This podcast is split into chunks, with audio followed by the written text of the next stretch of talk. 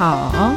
如果你想知道华语界芝麻绿豆的小事，或是惊天动地的大事，欢迎收听《华语大小事》。我是主持人小金姐姐。今天这一集节目啊，小金姐姐邀请到的这位特别来宾真的很特别，因为他从我们节目开播的第一集开始到现在，每一集都在旁边陪伴着我们。那他到底是谁呢？她就是小金姐姐耶！感谢各位听众朋友们的支持，当然也要感谢每一集的特别来宾，让我们的节目可以继续播出。大家的鼓励就是小金姐姐的动力。所以呀，在我们这一期节目录制之前呢，小金姐姐就开放了许愿池，让各位听众朋友们来信出题、提问题，请小金姐姐在节目里面回答。那我也收到了好多好多的问题，可是没有办法在我们短短的节目时间里面来回答，所以我们今天要采取一个非常刺激的转盘抽题的方式。当大家听到这个声音的时候。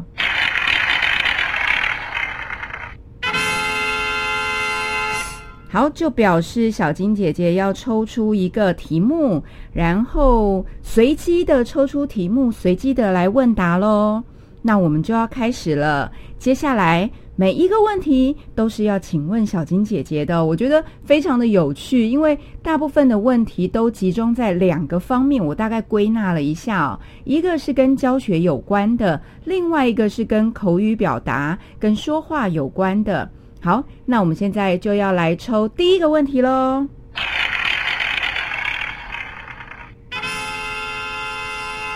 好，我来看一下这个问题是什么，有点紧张。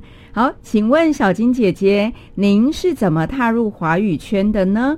好，这个问题啊，其实我在之前的节目里面有讲，或多或少讲到一点点哦。那我自己是中文系毕业的。中文系毕业之后呢，就呃考上了中文系的硕士班。那在那一年呐，在考硕士班的时候呢，那一年暑假，我就在我们系班外面看到一个广告，就是在征聘华语老师，就是在学校的华语中心里面征聘华语老师。在当时其实蛮少师资班的，然后关于华语教学相关的系所也很少。所以我看到这个广告，其实我还蛮好奇的。我就觉得，哎，到底什么是华语老师呢？那我就去参加了笔试跟面试，很幸运的就通过了。那其实我自己呢，虽然是中文系毕业，可是我觉得没接受过华语教学的相关训练。现在想起来，都觉得我带的前几年的学生是我的白老鼠哦。好，那这个是我踏入华语教学的一个契机，就看到一个广告，然后去笔试跟面试就考上了。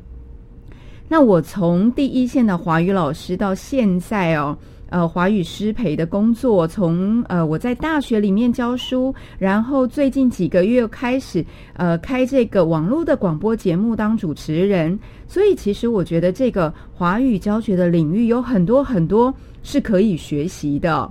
好，这是我对第一个问题的回答啊。我补充一下啊，其实我本来是要当中学的国文老师，那就是我在大学的时候呢，我学呃，我还修了教育辅系，就是很像我们现在师培中心修的教程的课，所以我本来是要去中学当国文老师的。不过还好没有去哦，如果去了的话，大家现在可能就听不到我的声音了。好。那接下来是我们的第二个问题。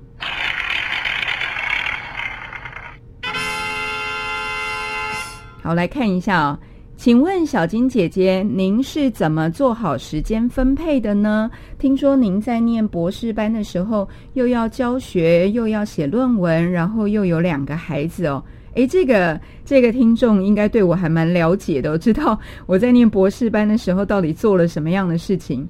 好，我先说一下，我在念博士班的那四年半的时间呢，早上要上带状的华语课，也就是说，整个早上每天呢，礼拜一到礼拜五都要上华语课，然后我中午要念日文，因为我们博士班毕业有一个语言要最高级的那个门槛，那我就想说，诶，我之前到日本去教过书，然后回来之后，我想说，那就趁这个机会，好好的把日文学好，日文念好。那中午我每天中午就一边吃饭一边念日文。下午的时间呢，我教在大学部教课，那个时候是在大学部当讲师，呃，大概教两门或三门课。然后剩下来的时间呢，应该还有两个下午的时间，我就用来修博士班的课。所以其实整个白天在学校都是塞得满满的。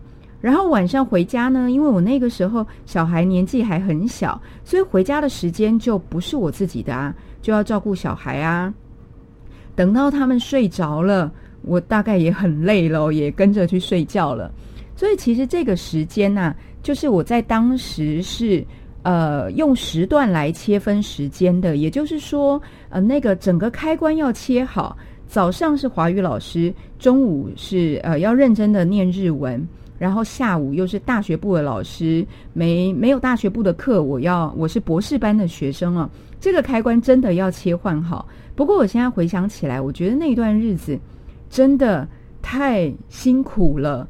好像感觉没有自己的生活。那比如说，像我现在在大学里面教书，有当然有呃教学的课务嘛，要去上课。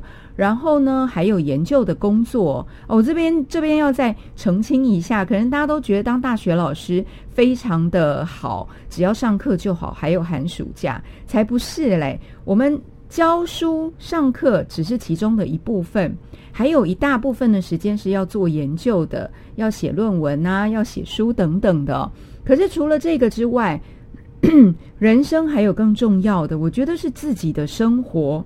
所以在规划时间的时候呢，可能可以去思考一下。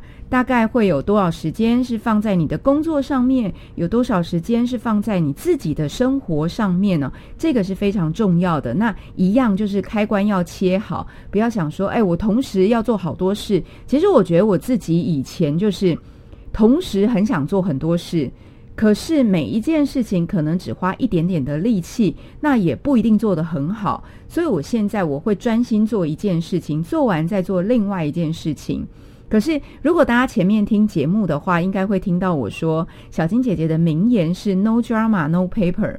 那这个意思就是说，我一边看剧一边写论文，但是这怎么能够做得到啊？那当然就是，比如说我在收集资料的时候，或者是读一些文章的时候，不用太呃专心，我想要有一点。比较轻松的感觉的时候，我就会一边放音乐或是一边看剧哦。那当然，那个剧的语言是要我能够听得懂的啦。好，这个是我们的第二个问题。接下来呢是第三个问题。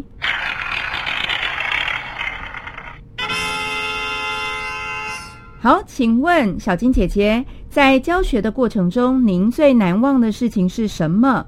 诶，这个问题其实还。蛮有趣的，因为难忘的事情很多。那我就举两个例子好了。我举的都是我华语班的学生。有一次呢，我记得我们班上有一位华裔的学生啊，美国华裔的学生。然后他上课呢，因为他只会讲英文跟台语，但是呃，学会一点点，会讲一点点的中文。然后我们上课就说，呃，不可以讲英文，尽量用学到的中文来。聊天来沟通来提问题，所以他上课就问我说：“因为我们是初级班，他上课就问我说，老师，C 神库贝亚纳贡，就是他会用台语来问中文的问题，这个有点有趣。那那个学生有一次啊，我们是早八的课，然后他没来上课，我就觉得好奇怪啊，因为他平常是很认真的一个学生哦，都会准时来上课。那那一天呢，第一节下课的时候，我就看到他。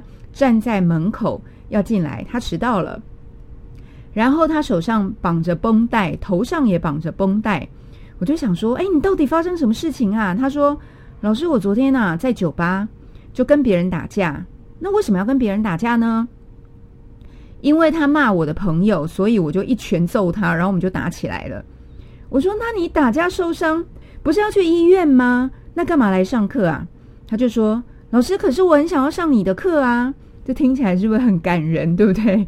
就是已经打架受伤了还来上课。然后第二个印象深刻的是，我一位长得非常非常高大的澳洲学生，他是位男生，他大概有应该有一百九十公分吧，然后长得很快哦。那一样，他上课的时候，呃，他也是很认真的一位学生。结果有一天，他一样第一节课没来，然后下课的时候，他就是大家都呃要离开教室，他就从外面走进来。那当然，我就问他说。你怎么没来上课啊？他就突然抱住我，我我我有点紧张，然后他就说突然大哭哦，他就说老师，我跟女朋友分手了，怎么办？我的天哪，这种事情，他说因为他来台湾一个月，然后他女朋友写 email 跟他分手，那是蛮久以前的事情啦。那所以女朋友就直接写 email 跟他分手，他打电话写 email 什么的，女朋友都不跟他联络了。就长得一个非常高大的男生，就在我面前哭起来了。我觉得这两个例子啊，让我很感动的原因在，比如说学生他受伤了，还是想要来上课；另外一个是，呃，他把老师当做一个他可以信任的对象，然后有什么样的情绪就在老师的面前发泄出来了，这是让我印象比较深刻的事情。好，然后再来，我们要第四个问题喽。嗯，好，请问小金姐姐，您教书教了二十五年了，是怎么保持教学热情的呢？哦，好，这个问题还还蛮重要的哦，因为其实还蛮难想象一份工作做了二十五年是什么样的感觉。好。呃，因为有的我我最近还碰到一些学生啊，他们觉得，哎，教华语教学每次都一样的东西，开始感到无聊或是有点腻了。那我就说一说我自己的感觉好了。应该是说有两个比较主要的方法。第一个呢是要持续学习，就算我们已经是老师了，可是如果在教学的过程当中啊，我一直是把自己已经会的东西往外倒。那有一天是会掏空的，所以要一直不断的学习，比如说，呃，上一些进修的课啊，参加研讨会啊，或者是跟海内外的老师交流，或者是像我现在做这个节目，其实有很多东西也是我本来都不知道的，是一个素人哈，然后从零开始慢慢摸索啊。包括要怎么写稿啊，或是怎么邀请来宾，然后在节目里面怎么访问，像这一些啊，我觉得都很有趣，可以让我一直一直的往前进。然后第二点呢，是要爱你自己教的东西，就是你首先我们要先对自己教学的内容觉得有兴趣，然后我非常喜欢，才能够把这个我喜欢的东西教给自己的学生。我觉得不只是教书啦，像讲故事也是一样。我小孩很小的时候，然后我们在挑选绘本，那我都会选那种我呃那个故事的内容是我自己看了以后哦，我自己读了都会觉得好喜欢的。那这样子，我讲给小孩听的时候，我会充满热情，然后很开心的讲给他听。教书也是一样啊，所以这个问题哦，教书教了二十五年，两个方法对我来讲啊，这两个方法可以保持教学的热情。一个是持续学习，让自己成长；一个是第二个是要爱自己教的东西。好，再来第五个问题。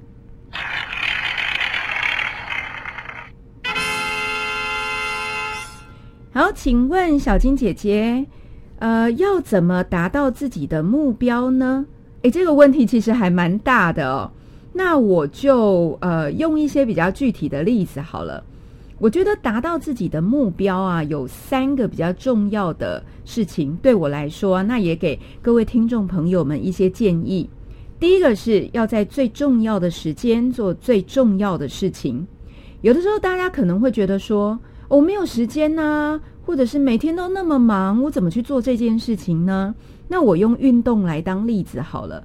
那我的运动是慢跑，跟呃后来因为疫情的关系就跳负重跳绳啊。那每天我都会有大概一个小时左右的时间来运动。那呃，有的朋友会说，呃，我又没有时间运动。其实应该是说，运动这件事情对我来讲是要做的，所以每天晚上我就留一个小时的时间，像可能八点到九点，或是八点半到九点半，这个时间一定要保留给运动，在最重要的时间做最重要的事情。那而不是说片片段段的用琐碎的时间，这是第一个。第二件事情是把大的目标拆解成小的目标。那这个意思就是说呢，我们的大的目标，比如说，如果我今天有一个长城的目标，像是我五十岁要参加全马四十二点一九五公里，那怎么办？怎么可能？我在两年我就五十岁了耶？那如果我完全都不训练的话，或者是说我会觉得，哎，这训练的过程也太就是很遥不可及，怎么办？那我就我们就可以把它拆成中程的目标，比如说先拆成跑完半马，跑完二十一 K，或者是说，哎，那我要增肌减脂好了。可是这两个中程的目标又可以再细拆成小小的目标，比如说那个跑完半马好了。不可能一个人一开始就跑完二十一公里啊！所以短程的目标就是小的目标是跑完五公里、跑完十公里。那这个还可以再细再拆成更小的目标，比如说我要定定我的训练计划。那我每天跑步十分钟，还是每天跑步四百公尺？像我自己啊，小金姐姐以前是不运动的。那第一次开始跑步的时候呢，连操场四百公尺，操场一圈都跑不完。可是没有关系啊，跑不完我就用走的啊，至少每天可以持续跑四百公尺。那后来每天的目标可以呃再增加、增加、增加。后来我跑完了五公里，跑完十公里，跑完二十一公里。好，这个目标其实是可以达成的。所以刚刚我谈到说，第一个。在最重要的时间做最重要的事情。第二个是把大的目标拆成小的目标。好，然后第三个是预产期的概念，就是说，呃，一如果你怀你怀孕了，呃，医生会告诉你预产期是在什么时候，那那个就是你目标达成的时候。那你可以往前推啊，比如说一开始要每两个月去看一次妇产科医生，再来是每一个月，再来是每两个礼拜，再来是每一个礼拜去看一次医生，最后快到预产期的时候是每天都要去看医生。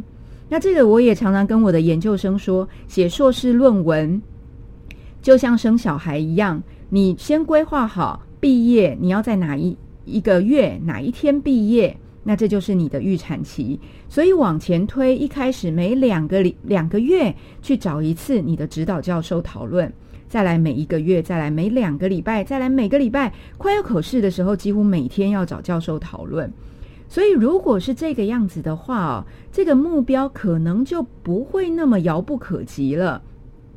好，关于这个内容，大家可以去，我先打书一下哦，可以去参考我呃，在今年的三月出版的新书，叫做《华语口语与表达的理论与实务》啊，《华语口语与表达教学的理论与实务》，正中书局出版的，大家可以去看一下。我前面用五页的篇幅写了序。那这个序就是拿我自己慢跑的例子，然后怎么样达成目标？如果有兴趣的话，大家可以去找来看。好，这一题讲好久哦。再来，我们来看一下第六题。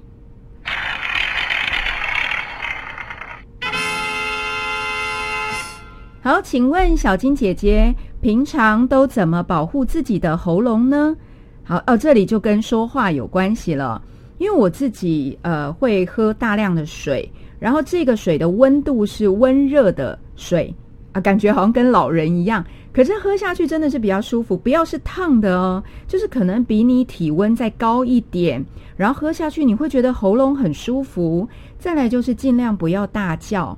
那平常说话呢，可以比如说距离比较近的话，你就轻声细语啊，尽量不要有那种尖叫的刺激喉咙的。那我自己也不太吃辣，我觉得。一方面是我吃辣，我的肚子会不太舒服啦。另外一方面也是为了自己的喉咙。然后还有一个是比如说，呃，如果要上课的话，上课之前可能一两个小时就要练习开嗓。怎么开嗓？你看唱京剧的人都会吊嗓，对不对？那我到每天早上，我到了研究室，我就会打开打开音乐，然后开始唱歌。这个唱歌呢，就是让我自己的喉咙，呃，那个声音可以发得出来。所以我觉得每天早上大概九点，我的声音是最好的。好，那再来下一个问题，第七题。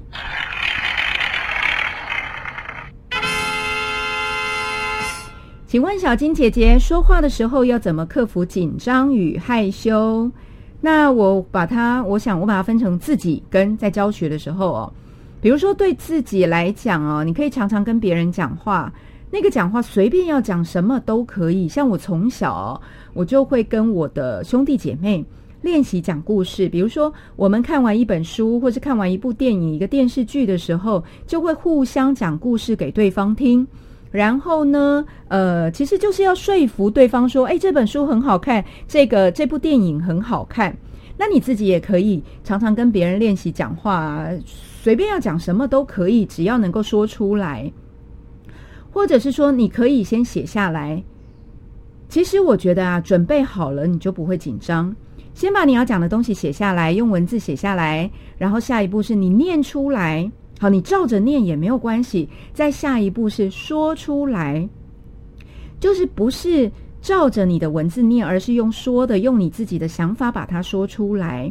我觉得，如果是准备好了，然后你你也习惯跟别人讲话的话，可能慢慢慢慢的就可以比较不紧张跟害羞了。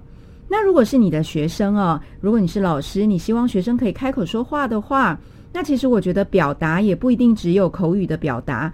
你可以让他们先画图，你可以让他们先写下来，或者是先小组的讨论，讨论完之后再发表，就是采取那种渐进的方式，而不是一开始就要自己或者是要学生站在全班的面前说话哦。大家可以试试看。好，那再来是第八个问题。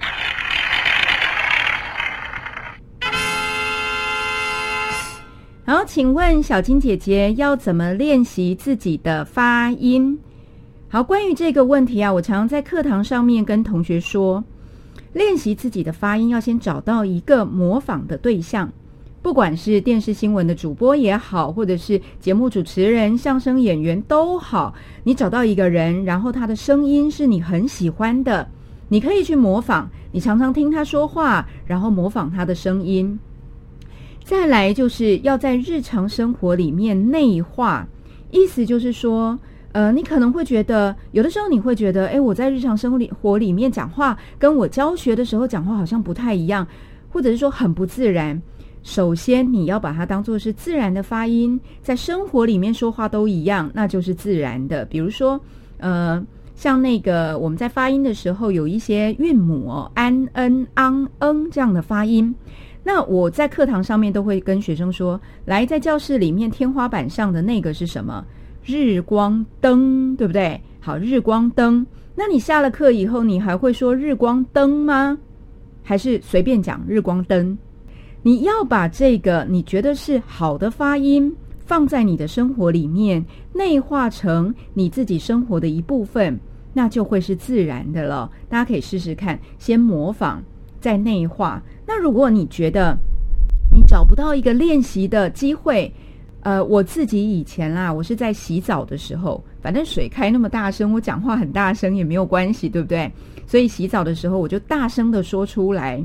不管是你要练习自己呃口语表表达的流畅度，或者是教学，你想要让教学的流程变得非常的顺畅，其实洗澡是一个非常好的时间，因为你没有办法拿稿子。你就是自己一个人说嘛，大声的说出来。好，那再来第九个问题啊，好快哦。好，第九个问题，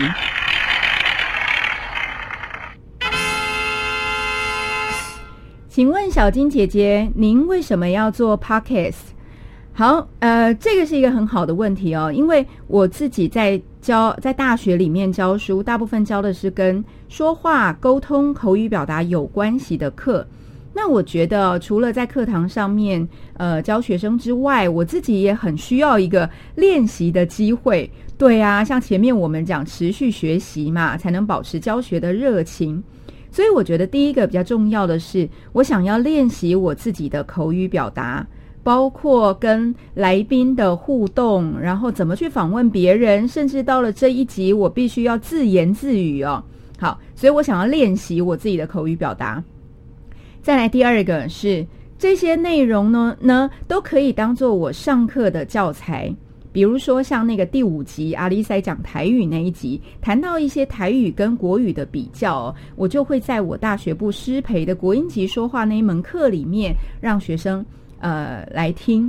那或者是说，像我们的第六集谈台湾跟美国的小学，那我就就会让诶我带的师资班的呃师资组的学生。来听听看，因为他们将来要当小学的老师，好，所以可以当做上课的教材，让学生来参考，而不是像那个教科书里面比较刻板的东西哦。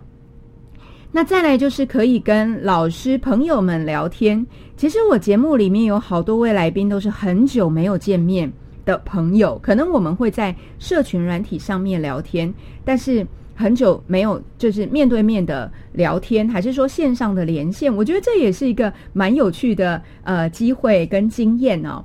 那再来是，我觉得可以保持生活的热情，因为就像我前面讲到的啊，保持教学热情一样。在做这个网络广播节目，我要不断的学习，然后还要去想主题，想想主题之后呢，我要自己去思考，说我怎么怎么对于这个主题有一些比较深入的提问跟访谈，这个也是让我自己可以自我成长。我觉得这几点都是我要做 podcast 的原因。那也很谢谢各位听众朋友们的支持。好，接下来是我们的第十个问题，我们要来抽一下。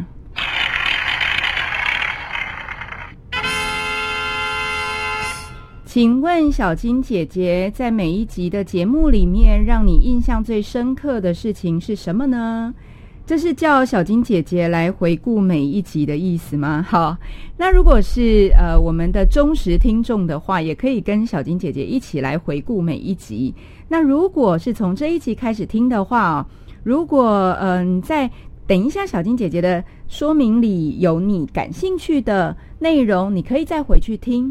好，那首先是第一二集哦，这是我的。开始做节目，然后邀请到第一位特别来宾是雅芳老师，而且雅芳老师呢，他我一邀请他就立刻答应了。如果大家听的话，听第一、第二集谈到跨文化沟通的话，你会听到那个笑声真的是太魔性了。在那一集呢，其实我只有提问题，然后我们两个完全没有写稿，就讲得非常开心，讲了一个多小时。然后剪成两集，其实这样的内容是要能够了解哦彼此到底在讲什么，因为我们的经历比较类似哦，所以可以接话接的比较顺。那这一集最后最后，小金姐姐的结语是：与不同的文化接触是美丽的相遇。那这个也是跟大家说到了，跟不一样的，不管是外国人也好，外地人也好，在呃整个交流的过程当中，其实是非常有趣的。然后再来是我们的第三集，我邀请到齐介先生来跟我们谈一谈他学华语学到定居台湾的奇妙故事。那为什么会邀请齐介先生呢？其实他是我十六年前的学生。那我们中间有十年没有见面，但是一上节目，他我们还是聊得非常非常的开心哦。原因是齐介他在我的 FB 留言说。那个雅芳老师那一集，他说听起来好像很有趣，那我就立刻邀请他来上我们的节目。最后，他也分享到了说，因为他的中文，如果大家去听的话，他的中文讲的真的非常的好。他给我们的建议是：学习语言没有终点，快乐最重要。那再来是第四集，我邀请到了幼宁老师来上节目，跟我们聊一聊他念博士班。还有到斯洛维尼亚去教书的一些经验，我觉得这一集是最知性的单元，而且幼宁老师的声音真的好温柔。他说到啊，念自己想念的书是开心的事情，念博士班吗？想念就来呀。这个好像跟大家一般对博士班的印象不太一样哦，感觉好浪漫哦。想念你就来啊。那再来是第五集，是阿丽塞的台语小教室。那我觉得，呃，这一集里面我们的特别来宾阿丽塞呢，他以前从来没有台语的语言环境。那跟我们分享了他学台语的过程，在这个录制节目的过程里面呢，我发现阿丽塞自己一个人演的很开心，超有自信的唱台语歌，讲台语，就好像他最后呃讲出来的那句话，他说：“他说啊，嘎贡世改都是你耶，所以学语言就是不要害怕。”那再来是我们的第六集，邀请到了悠悠主任来跟我们热情的分享台美小学大不同。我呃，虽然大家只听到悠悠主任的声音哦，但是当我看到他在分享这个内容的时候，我发现他眼睛里是有光的，他非常的呃喜欢这个，非常享受这个呃这样子的经验哦。那他也跟我们谈到说，要勇敢尝试这个不同的经验，以后会成为支持自己的力量。再来是我们的第七集，我邀请到的是。一位现在在哈佛教书的哈佛大学教书的明雷老师，他跟我们谈的是从国北到哈佛的华语教学之路。那明雷老师是我呃之前他念大学的时候是我的学生，我从小看到他大，诶，这样子好像我的年龄还蛮大的。对啊，明雷老师真的是我从小看到大的。我觉得他在节目里面呢，他去哈佛教书以后变得好有自信哦。他谈到说，要试着多接触不同的事物，嗯。接下来是我们的第八集，第八集是我们的大一的线上班会课。那因为疫情的关系啊，我已我们已经。好几个礼拜没有上实体课了，所以我们就约好了早上八点一起到线上来开班会。那有的同学呢，呃，已经准备好了，可是有的同学还在床上，刚刚起床哦。不过这些孩子都很可爱，已经开始想念大家了。那我希望可以赶快赶快恢复，然后大家可以继续我们来实体的班会课，不要在线上了。那再来第九集，是我邀请到了台呃日台夫妻，就是大钱跟爱珍来跟我们分享他们双语育儿的经验。其实我跟他们两位啊，大钱是我的学生，他的国语跟台语都非常非常的好，他是日本人哦。那我本来其实只是要访问艾珍的，偷偷讲，那是艾珍提议说，哎，也可以请大钱一起来参与啊，所以这是我们的节目第一次一次访问两位特别来宾。那在节目当中呢，我们可以感觉得到啊，他们一直觉得要让小孩快快乐乐的学语言，这个是非常重要的。那最后就是我们的第十集呀，请问小金姐姐，好，这个非常感谢大家踊跃提供题目。所以我在这一集里面啊，一一开始我就决定完全不写脚本，抽到什么问题就讲什么问题。那我觉得这个是一个蛮有趣的经验。其实非常感谢大家的支持，然后成全小金姐姐自言自语的愿望。常常有特别来宾说啊，上小金姐姐的节目可以回顾，还有整理自己的人生。咦？哎，对吼，那像我这一集，小金姐姐也是一样啊，也回顾了我回顾了我自己在教学，在呃发音、口语表达，甚至是我做节目的整个历程。好，那我们这一集回答了十个问题，大概到这边了。如果有还有其他问题的话，可能我们之后再来开一集回答问题的好了，因为我收到的各位听众朋友们的问题，我真的觉得太有趣了。所以我就决定用抽的方式哦。